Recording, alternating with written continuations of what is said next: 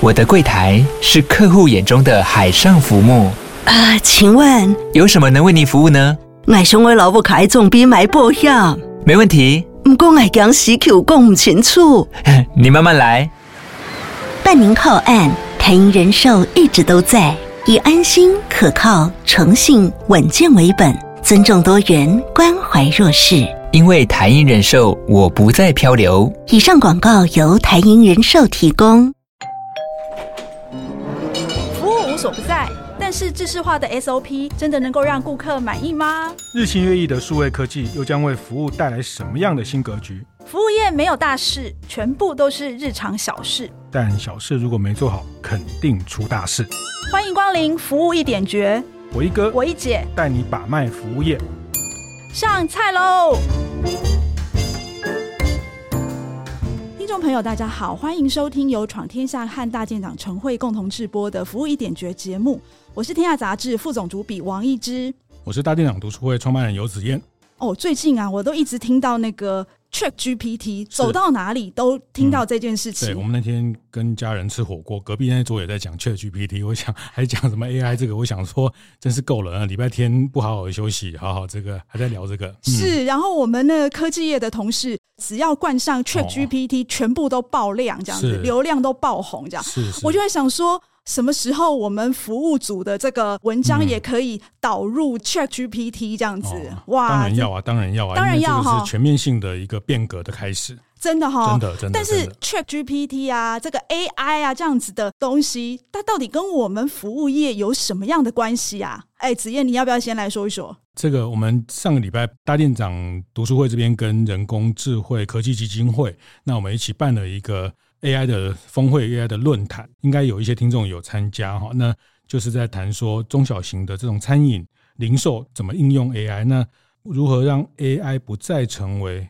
大企业的专利啊？就是 呃，我我觉得数位的这个时代来临之后，其实我觉得这十年因为网络啊、iPhone 啊，其实全世界啊，我们从全世界来看，台湾也一样，贫富差距更大。那企业也是，那天我在我开场的一个分享里面也谈到，在两千年的时候，全世界第一大市值的公司就是 GE 奇异啊，这个杰克威尔许，我们这个做财经杂志的都奉他为祖师爷哈。但是今年啊、呃，去年去年杰克威尔许就被骂成这个什么最烂的公司啊，什么是是。好，那这不谈，就是到二零一零年的时候，全世界最大的市值是那个 Exxon 石油公司啊。那到二零二零年的时候，全世界市值最大的前十家公司都是这些 Meta 哈，就是 Facebook 啊、Apple 啊、微软啊等等。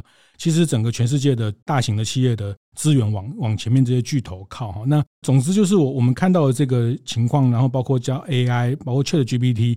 那大家这段时间应该呃，从过年完之后，应该被很多这样的资讯轰炸，不管是财经杂志或是专栏的这些，甚至连很多电视的那个名嘴都在聊这个东西。是。那 NVIDIA 的黄仁勋说，这个是一个 iPhone 时刻，iPhone 时刻，iPhone 出现之后，改变了我们现在所有的生活方式，买东西的方式，吃饭的方式，叫计程车的方式等等，人跟人连接哈，所以。我想就是说，从这个角度，其实这样的数位的落差，怎么样让中小型的服务业不要在这个 AI 的浪潮里面被灭顶？甚至其实我们这样那天的研讨会聊着聊聊，其实反而是一个红利，就是我们怎么样去利用这个时代的红利，让这些工具为我们的服务业所用。对，当然是。可是老实说，就我今年的观察，就是说，虽然我们呃大家在那边谈啊 AI 啊 ChatGPT，可是。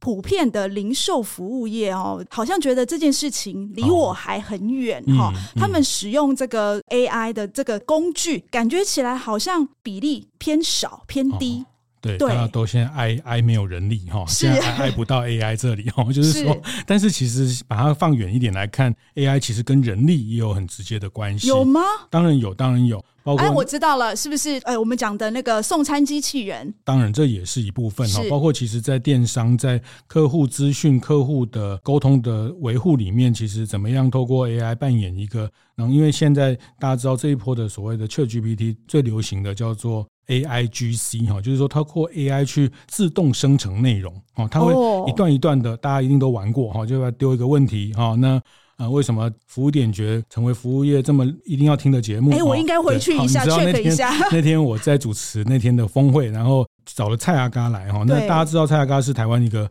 很常青树的网红哈，不是只有他，还有包括他的蔡伯能李贝哈。是是是是是。其实他是台湾第一个从二零一四年就达到 YouTube 百万订阅的第一个人哦，快十年前了耶。这个当第一个人。不是不厉害，就是很已经很厉害。他更厉害是他到了今年二零二三年十年，他一个人还是持续的被大家记得之外，它变成六个频道，它六个频道里面有两个是超过百万的订阅。好，那大家看到知道这个网红一波一波一波，但是他是在这里面真的是在唯一的一个常青树。那为什么他跟 AI 的关系是什么？哈，这个我来多说一点点，就是嗯、我们就问他这个为什么可以这样持续的。那他讲到第一个是他们每天对于数据的掌握啊，那不是只有看到说哪一集哪一个呃影片收看的数据的结果，他们甚至看到每一个数据里面到哪一段哪一个分钟的时候那个。观看的次数、观看的波动、观看的数据的变化，那其实它为什么一个频道变六个频道？这有点跟大家在开店一样，一家店变六家店，或是呃，你做多品牌嘛，对不对？我们开店也做多品牌，那第一家店会红，那 第二家店、第三家店能不能继续红？哦，那你推一个爆品，一个产品会红，那你后面的产品有没有办法一直红？那我觉得，呃，我们就把它当做是是这样的概念来来思考。那 YouTube 他们做透过内容创作持续维持红，那。我们聊下来的发现大概有两个，就是说，他第一个就是他对于数据的掌握。那从这数据里面去看到，包括说他后来发展成其他的这个主角哈，那他是讲，比如他太太后来做了一个频道。那他说，可是我不懂哎，为什么从那里面就可以把它分出去？你是说，呃，从他的那个影片的观看，比如说到哪个时间点的时候，他的流量冲上去，类似这样的东西，对，类似这样的东西，类似这样的东西。那他怎么把它一分为六？他看到哪些东西？这个就是这个过程，他们就是天天看，天天看。那所以他说，他太太其实本来没有想要做频道，也不喜欢。然后，所以他每次都是戴口罩出现。但是他们一直看到，每次只有他太太出现，那个流量就会变化。哦、那 当然，他我觉得他看的也不是只有这件事情，他们会从很多的指标来回推。那包括这个 FB 也好，YouTube 后面的平台也会回馈他们一些数据的部分。OK，、哦、所以这个数据是他们呃非常缜密的去观察，然后去形成一些。剧本的假设的关键。那第二个就是他们大量的或是非常认真的去从留言里面去看到观众对他们的反馈。那每一笔每一笔不止回复，还去做这些反馈。好，那那另外一个部分，我觉得比较有趣的是，再再跟他挖下去，就是说他其实像两年前他也做了 Podcast。嗯，对，没错。其实，在二零一四他成为百万 YouTuber 之前，他也做。Facebook 达到一个百万的粉丝，那他的这段的分享是说，其实多平台的尝试在数位的这个时代里面，因为呃，这是必须的吧，非常分散，非常零碎哈，所以在多平台里面，他们从数据里面会在看到多平台里面的。消费者的轮廓哦，轮廓，消费者的轮廓这件事情好重要哦。因为其实我们以前在讲服务业，就服务业就是呃，他如果要做行销的话，你一定要把消费者分群分众。那到底未来的消费者他的模样到底长什么模样呢？这个也是我们那天峰会另一个讲者哈，就是电通的 Freda 来分享的未来消费者的轮廓这一块。是，那我再简单补充一下，刚刚蔡阿嘎这个部分，第一个数据，第二个消费者轮廓。那关键的是说，他其实这一两年已经开始也用 AI 去做脚本的设计哦，然后开始。用 AI 去做 A 它的影片的 AIGC 的这种呃内容生成，它下了一些指令给 AI，让它同 AI 可以形成一些他们做影片的脚本。可是那要改的不是很多吗？对，但是他们已经开始在练习这件事情。哦，AI 可被训练，然后他们开始在找里面的演算法里面的这些规律啊。所以我们那天从一个这样的大家很熟悉的网红的呃例子来来。引导大家来认识，所以其实这样子网连网红都开始在利用 AI，利用 ChatGPT，然后再生成它的内容，哇，是让我觉得非常的惊讶。对，这其实它也没那么难哦，就是说其实也不要怕 AI 哈，我常讲不要怕 AI，就只怕你不去面对它哦。那我觉得对服务业、对餐饮来说，其实它是一个很重要的红利。包括我们后面也会讲到，就是说已经看到了一个关键，就是资料这件事情，数据这一个角色。对于你的产品，要找到客人，你要理解你什么样的客人在什么样的平台啊，就像你开店一样，有的在街边，有的在 mall 里面，有的在 momo，有的在团妈哦，在不同的平台里面，你接触到的这个数据，那这个数据它后面会有生成一些可以被再运用的部分。可是我觉得 AI 接下来可以做的事。可是我觉得我们零售服务业哦，就是说他们其实是一个大富翁，就是数据的大富翁，资料的大富翁，他们手上握有很多消费者的资讯，握有很多消费者他的喜好的那些数据。可是老实说，我现在问到的所有人，他们都告诉我说，空有那些就是那些数据，嗯、但是他们不会用啊，到底要怎么用啊？哦、你问到的应该都是比较厉害的店家哈，因为会被我们一姐认识的店家都是程度之上的哈。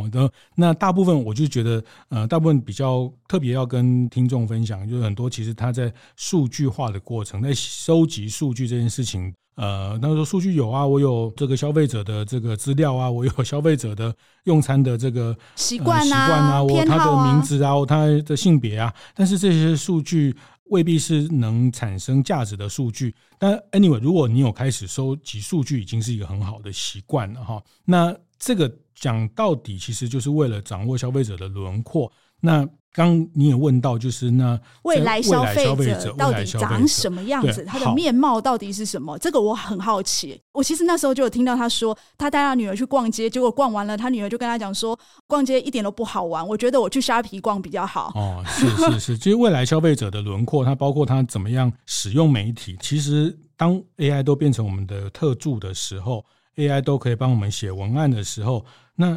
你想，你的消费者是不是也会用 AI？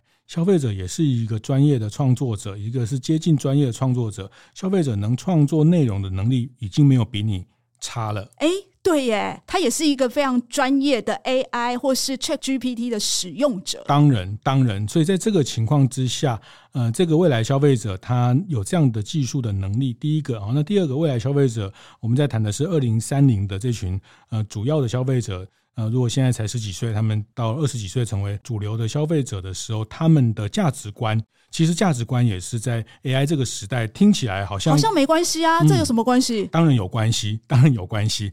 这个新的时代，他们对环保、对社会正义、对于透明度的要求等等，呃，这个是一个抽象的价值。我们讲的比较具体哈，那。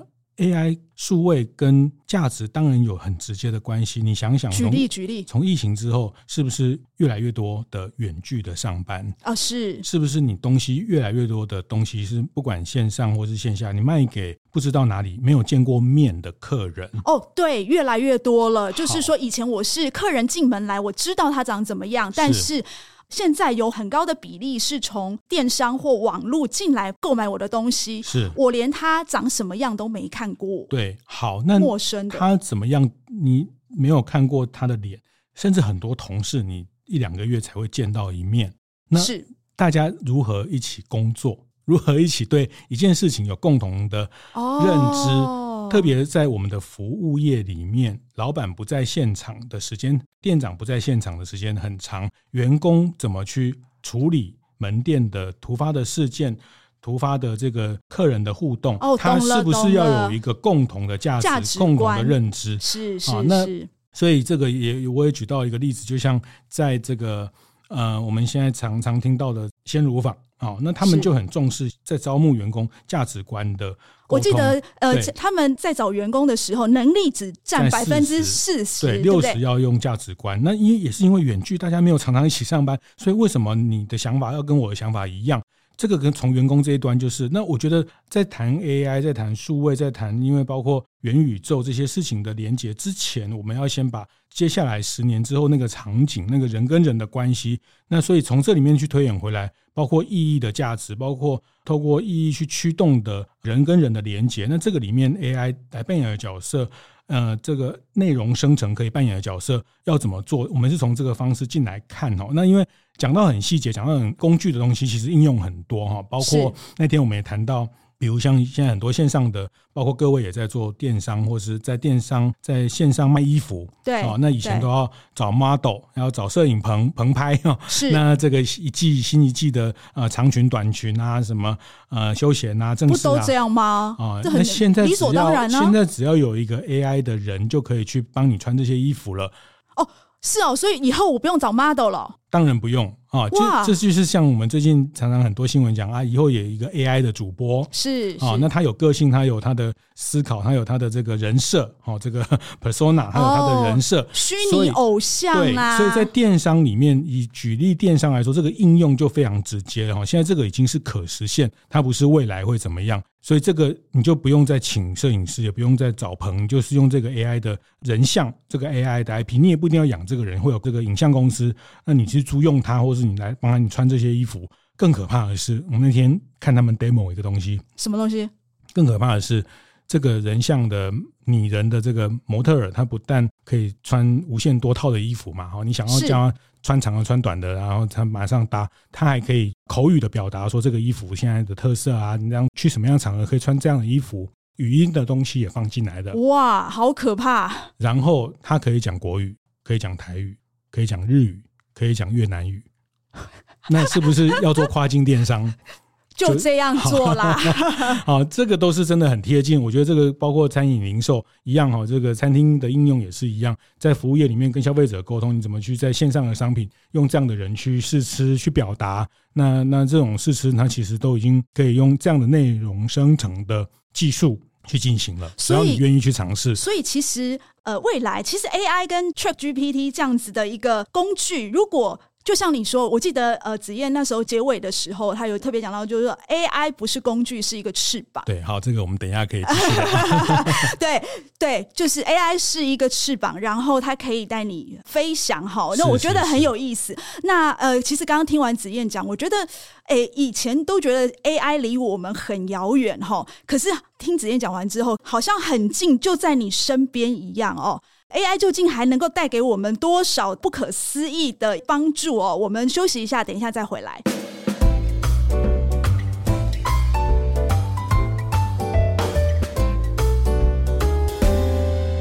欢迎回来，我们服务一点觉的现场，我是王一之哦。刚刚子燕跟我们讲了很多，呃，AI 提供我们的未来的想象哈，哇，我真的觉得不可思议哦。其实。老实说，有一些些品牌，它开始在做一些 AI 的尝试哦。譬如说，子燕刚刚讲说，电商以后哦，可能就不用再请 model。嗯。那品牌呢？你需不需要有代言人呢？现在呢？哎，已经有可以服务不用了。对，服务业的品牌呢，有人开始在尝试用。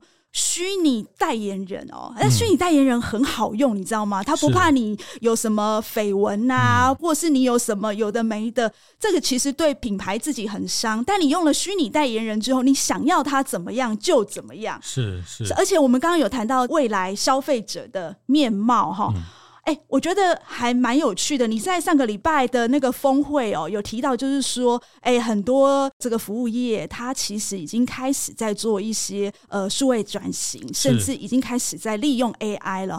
哎，我想问问看哦，就是你在这个论坛上面有没有听到一些有趣的案例啊？是是是，其实谈 AI 哦，对我们特别中小企业来说。在你要 I 之前，一定要有先有数位 转型这一段哈。是是是是。如果你都没有建立一些数位的资料。不只是只有客户的资料啊，包括你跟供应商的订单，包括员工的签合、员工的请假，或是这些呃文书的东西怎么样，已经一化或数位化。总之，数位就是你已经用资料的方式去留存了这些东西的这个发展的价值的时候，那这个其实是蛮重要的前提啊。那讲到应用，其实嗯，我还是简单帮大家补充一下啊。其实 AI 这件事情，所谓的机器。电脑能不能像人这样思考？从二零一六年，当 IBM 电脑打败了南韩的棋王之后，在二零一六年，AI 这件事情其实已经被证明。哦，那电脑的思考力这件事情，其实五十年前就有人讨论这个题目。那到二零一六被确认，那为什么到二零二三这件事情好像每个人都要讨论，每个人都谈哦？因为呃，出现了一个所谓 ChatGPT 这种能生成内容。呃，举例来说，当过去消费者他想要找一家餐厅的时候，我们现在就是 Google，他会跳出很多的内容，我们要自己自己一条一条去看。是、哦，那在 ChatGPT 的时代，你用一个语义，你用一段语义就可以去驱动它，给你一串文字型一个语义语境的答案，它可以回馈你这个语境，所以它会自动不断生成内容。哈、哦，那这个生成的内容不是只有回啊、呃，这个上上网这样子问，不是只有给我们一些就是要去哪些店家吗？大家现在看到很多的图文，刚刚讲到那个电商也是一种生成啊，那个模拟出来的公仔，模拟出来的代言人，模拟出来的 model，那个都是一种内容的生成啊。所以对服务业来说，以后我们写文案，就我知道，现在真的很多店家已经用这个写文案哈，那真的已经觉得八九不离十，在人再改一改就好。那前提就是说，你只要下的指令哦，就是咒语哈，我们那天讲就是咒咒语够清楚的话。那个文案就会接近你要使用的。那现在有更多的工具，你要说你要严肃一点的口气，要轻松一点的口气的版本啊，等一下，连口气都可以哦。当然，当然，因为我的专栏作家哦，曾经就是呃那时候刚 ChatGPT 刚上线的时候，是他就跟我说，他要试着用 ChatGPT 来写文章，嗯，是，结果写给我，我就跟他讲说。这不是你的口气，哦，不是你的口吻，然后他就说：“好，我再去训练他。”真的可以训练得出来啊！嗯、呃，对，这个就是一个机器的反馈嘛。就是其实说到底，机器这些东西、资讯的东西，就是我们给他什么资料，ChatGPT 它收集了够广大的资料，所以它有能生成的这个能力。好，那这个生成不是只有文字，包括图像。哦，这个很多的图案，包括呃，现在财经杂志好几期的封面都是用 ChatGPT，所以以后做这个做图的可能也美术的角色也会一部分的被替代。取代，对，嗯，当然不是取代，最后是人智哈，人跟人工智慧的协作的议题哈。那刚刚讲到电商，或是那天有一个示范一个，比如说我们要要卖一个东西，或是请他扫码一道菜，那其实这个里面也也会可以满意这种。呃，所谓在大陆讲叫千人千面啊，比如一样的一个 QR code，看起来一样 QR code，一只扫跟我扫跟这个我们制作人少就不一样的，有什么不一样？我们会看得到不一样的结果。怎么说？会看到什么不一样的结果？嗯，因为你的它这个很可怕哈，这个讲穿的蛮可怕，因为这个他会先买一些东西进到你的电脑，知道你平常都在看什么资料，所以他会给你克制化的我喜欢的餐点讯息，不是。比如说，我们今天去，我随便讲鼎泰丰啊，那他讲本日最热门这个是推荐菜的 QR code，是，但是你扫进去看到的推荐菜，跟我扫进去看到的 QR code 哦不一样，同一个 QR code，但是我们看到的结果不一样，所以它已经可以跑到你的电脑里面，跑到你的资讯里面去看一些，所以当然，呃，讲到比较极端，就是大家对于 AI 最后产生的一些资讯安全的议题也，也也现在很多人讨论哈。那我们这几天就不谈。那总之就是说，在这个里面的场景的应用。很多，那到底要怎么用啦？嗯、呃，好，这个刚刚一直问到这个问题，到底怎么用？哈，我们都说别人家的 AI 不会让我们失望啊，别人都用的很好，是啊，别人家的员工旅游都没有让我失望，是、哦、没错，别人别人家的员工餐也都没有让我失望，是是是，你今天又 PO 了一个什么三十天不重复的员工餐，是是是、哦，对，那很清楚，这个工具会很快的普及，是哦，你刚讲的这些什么电商找一个假人来演啊，这个其实很快。嗯，我朋友跟我说，他们的 AI 专家说，其实三到六个月，其实每个人都能用这个东西了。好，每个人都会有一个数位助理。好，那在此之前，你要先知道说这个人要来帮你什么吗？是，好，就数位转型，你到底有什么困难？对，你要你要你要有一个转型的驱动，不然你还是一样的是门店的方式，客人来了找钱给他，就是开发票给他。你的商业的形态还是希望说要赚更多钱，要开更多店。这个商业的形式没有改变哈，那我们举一个例子哈，就是数位转型，数位转型，我想，呃，这几年大家也听到耳朵出油了哈，那 那这个数位转型这件事情，呃，我举个例子，也是我们那天在谈到像圣保罗的面包店，哦，嗯，我记得了，它最有名是那个呃，里面包那个马吉跟肉松的那个什么饼，自己去找 哈，我们不能置入，我们不能置入商品。好，那这个就是一家这个从嘉义开始，真的现在三十年的面包店，他们现在十八年就面包店嘛，很典型的、很传统的一个面包店，就面包店啊。对不对？要怎么办？对，卖面包，但是他们现在遇到困难。我想跟所有服务业、零售业一样，他们开了十八家店，但是他过去的五年的营收没有办法继续成长，已经遇到了天花板。对对对、嗯。好，那他们在寻求所谓的数位转型这件事情，因为他们他们觉得数位转型可以解这个是碰到顶的这件事情。是是是，嗯，那这也是这几年从制造业，从这个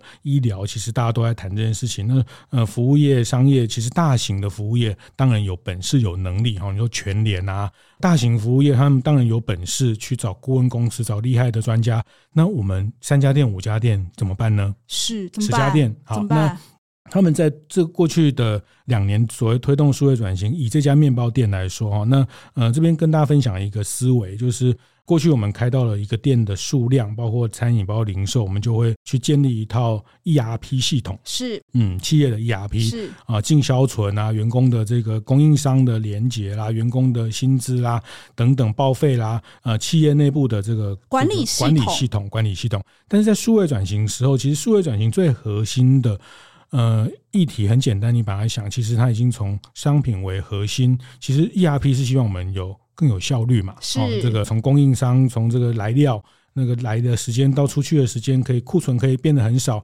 存货的时间被变很少，以商品为管理为中心是没错。但我们上一段提到未来的消费者的轮廓，嗯，特别是在服务业，我们都是面对 to C 的消费者，嗯哼。那从消费者的这一端看回来。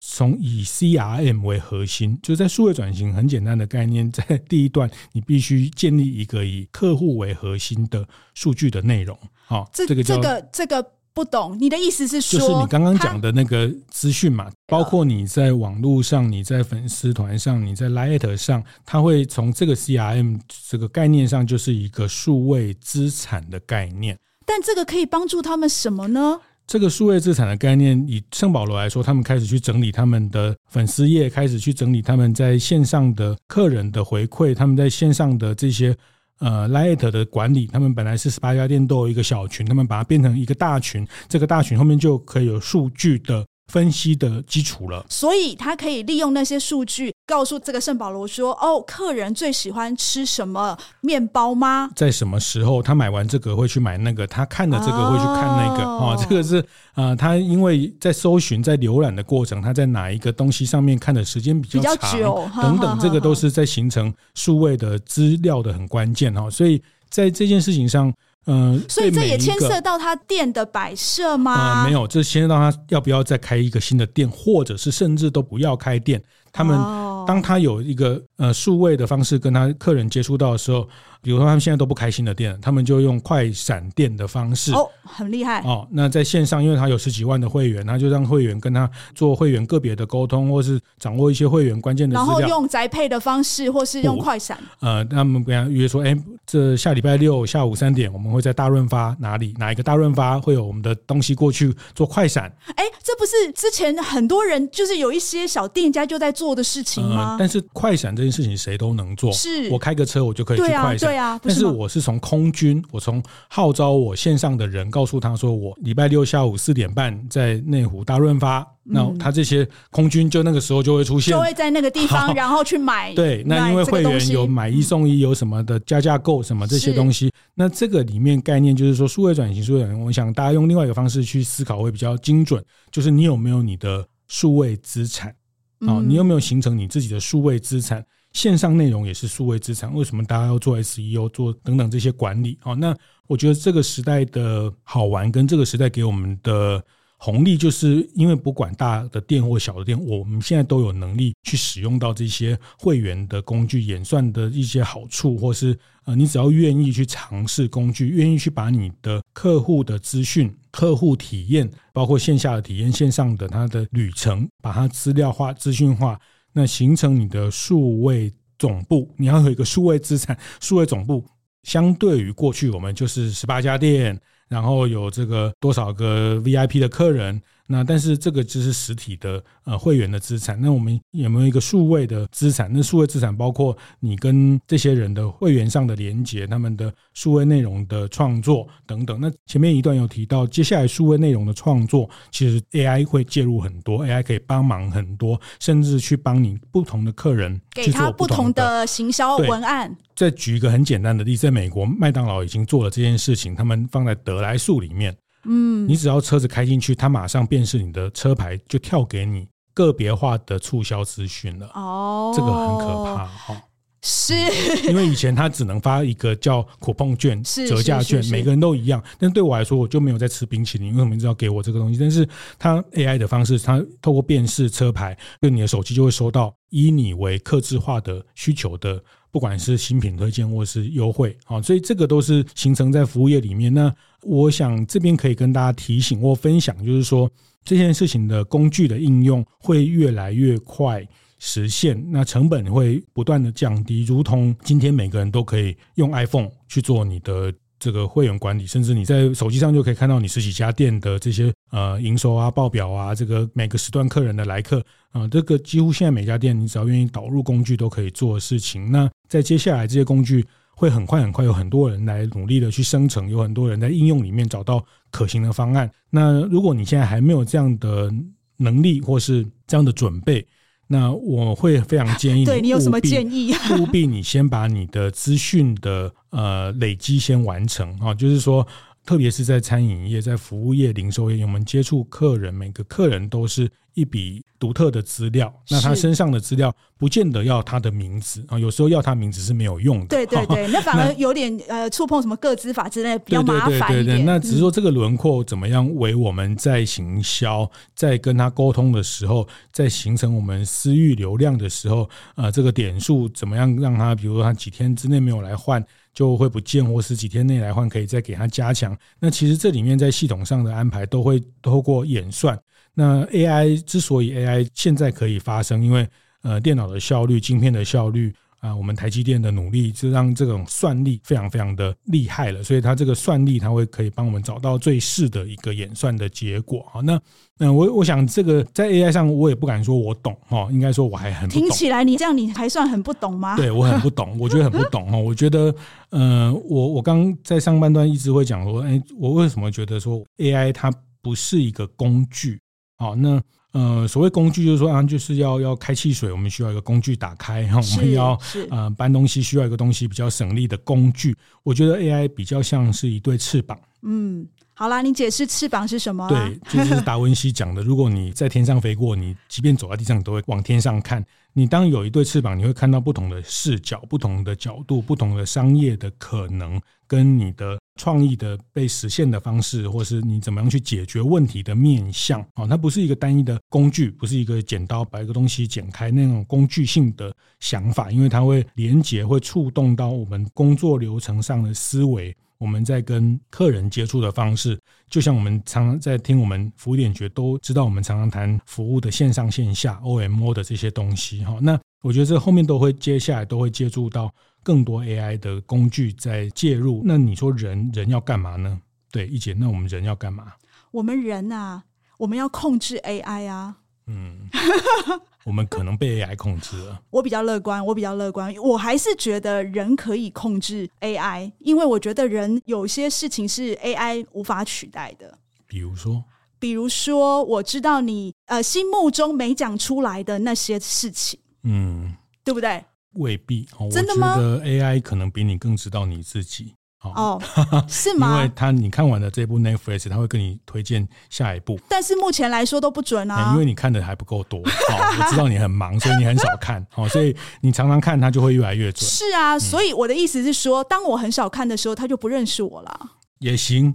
我只是在想哈，就是之前我常常听全家的董事长他们在聊天，他们做了好多事情哦，就是呃想办法，就是希望做到刚你说的那个，现在麦当劳正在做的事情，就是当每个客人进门的时候，我怎么推给他他客制化的这些促销，可是没有想到瞬间就有 AI，然后有这个 ChatGPT 可以帮他解决这样的事情，那。就是人的价值是什么？我们这个团队的价值在哪里？好处来看，就是这件事情也不是只有以后只有全家麦当劳可以做。现在我我相信，很快每一家店都能做。他一进来就可以很快分辨这个人的该好好服务他，还是不要太理他哦。因为从很多客户可能的这生成的内容可以去判别啊。那这个都已经是所以越来越多人所以子燕 AI 无敌了吗？你觉得 AI？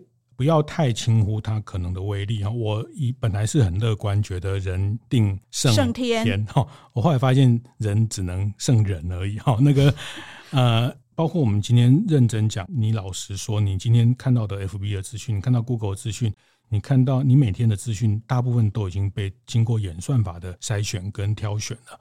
所以，我们呃在讲的某一个题目，可能旁边那个人完全没有感觉，因为他不在这个同文层里面。是啊，所以在资讯的垄断里面，资讯的分配里面，流量的分配里面啊，那这个。这个讲起来，因为它最后的内容生成满地都是内容，资讯会进入一个大爆炸的时代，已经是大爆炸。但是，是我要更讲的是，伪资讯会满地都是。好，那好，那所以这时候，嗯、呃，我想这个是个哲学的议题，我们必须要再另辟一个时间讨论 AI 能不能怎么样，人要扮演什么。但我觉得回到服务业，回到零售业的场景，哈，我我的看待就是，我们把重复的。啊，让你会费神的，让你要做资料处理，包括像刚圣保罗也没有？我还没有提到他们很多客户订单怎么去跑这些客户的订单，怎么去找到呃做客户订单的每天的整理，过去都是人做的，现在用机器来做，AI 来做，对，对人回到了人该做的事情，就是去服务你的客人，去服务，去理解。除了这个，我们在这个情境之下，可以帮客人创造什么样更不同的体验、更独特的价值？那这就是 creative 是创意的事情。不要忘了，我刚刚也谈到，你会做 AI 文案，你的消费者也会用 AI。而且可能用的比你还强，因为他呃是是是专家，因为你每天要看店很多，其实你的客人的 AI 的应用能力不见得比你差的时候啊，那所以在行销上你要用大人跟大人的方式去对待他，你不再是说我告诉你一个东西，你听我的啊，那所以这个都是形成一个关系的改变的一个状况。那人回到人的扮演的角色，服务、理解、同理、温暖。然后对于正面的价值的的坚持哈，那这才是你这个心理系的人该说的话。呃、不不，这个是 是结果哈。我这个这个不是说我好像一副假正经这种心灵鸡汤，不是。刚刚一开始讲到蔡阿嘎，其实我那天问他一个很自己很好奇的问题。大家知道很多网红就是靠啊不断的吃啊，靠那种很猎奇的东西是啊，他做了一些眼球嘛，对他做了很偏锋的事情啊，专门去做呃怎么去去踢爆什么去得到流量。但是你看蔡阿嘎。这个人他从二零一四到现在成为最长青的网红，他用正面的价值跟正面的形象成为常青树哦。好，那 所以你要讲的是邪不正正，品牌价值、品牌意义、嗯、OK，懂，品牌的愿景使命。所以就回到了刚刚我们讲的价值观的部分。当然，当然啊、哦，我觉得这个是在不要忙着昏的去 AI 啊去做这些。对啊，我觉得我都被你搞混了。对，那你最后你要在这个时代再推演下去，最后伪资讯满地的假的资讯，满地的专家都每个人都 AI，但你最后你的透明、你的诚信、你的愿景价值是什么？这个我也是跟很多老板来来提醒啊，来聊聊哦，就是说也不要期待说啊，做一个这个 AI，做一个这个转型，花五十万啊，会带来多少营收，会创造多少利润，这个没有人可以跟你保证。好，那个呃，所以嘞，到底要投还是不要投？当然要投啊，嗯啊，因为数位转型，因为 AI 这个时代，这些所谓的数位或 AI，它改变了我们成功的机遇。好，这个是那天 AIF 人工基金会。执行长温义林温执行长用的一句话，好，机遇就是几率 chance 的意思。是他，你这样做有可能成功。哈，过去我们多买一套设备可能成功，过去我们多开一家店可能多赚钱，也是可能而已。啊，这个呃商业世界没有什么东西是做了一定怎么样的啊，不然大家就这样做就不用再那么多的 study 或是那么多去去探讨商业的这个可能。那所以数位的出现，AI 出现，它改变了成功的机遇，成功的航道。已经改变了。那这次航道上每个人都会成功吗？当然不啊。那你说，那那我就在继续的航道，那我会跟你讲，继续在你原来的航道会更危险。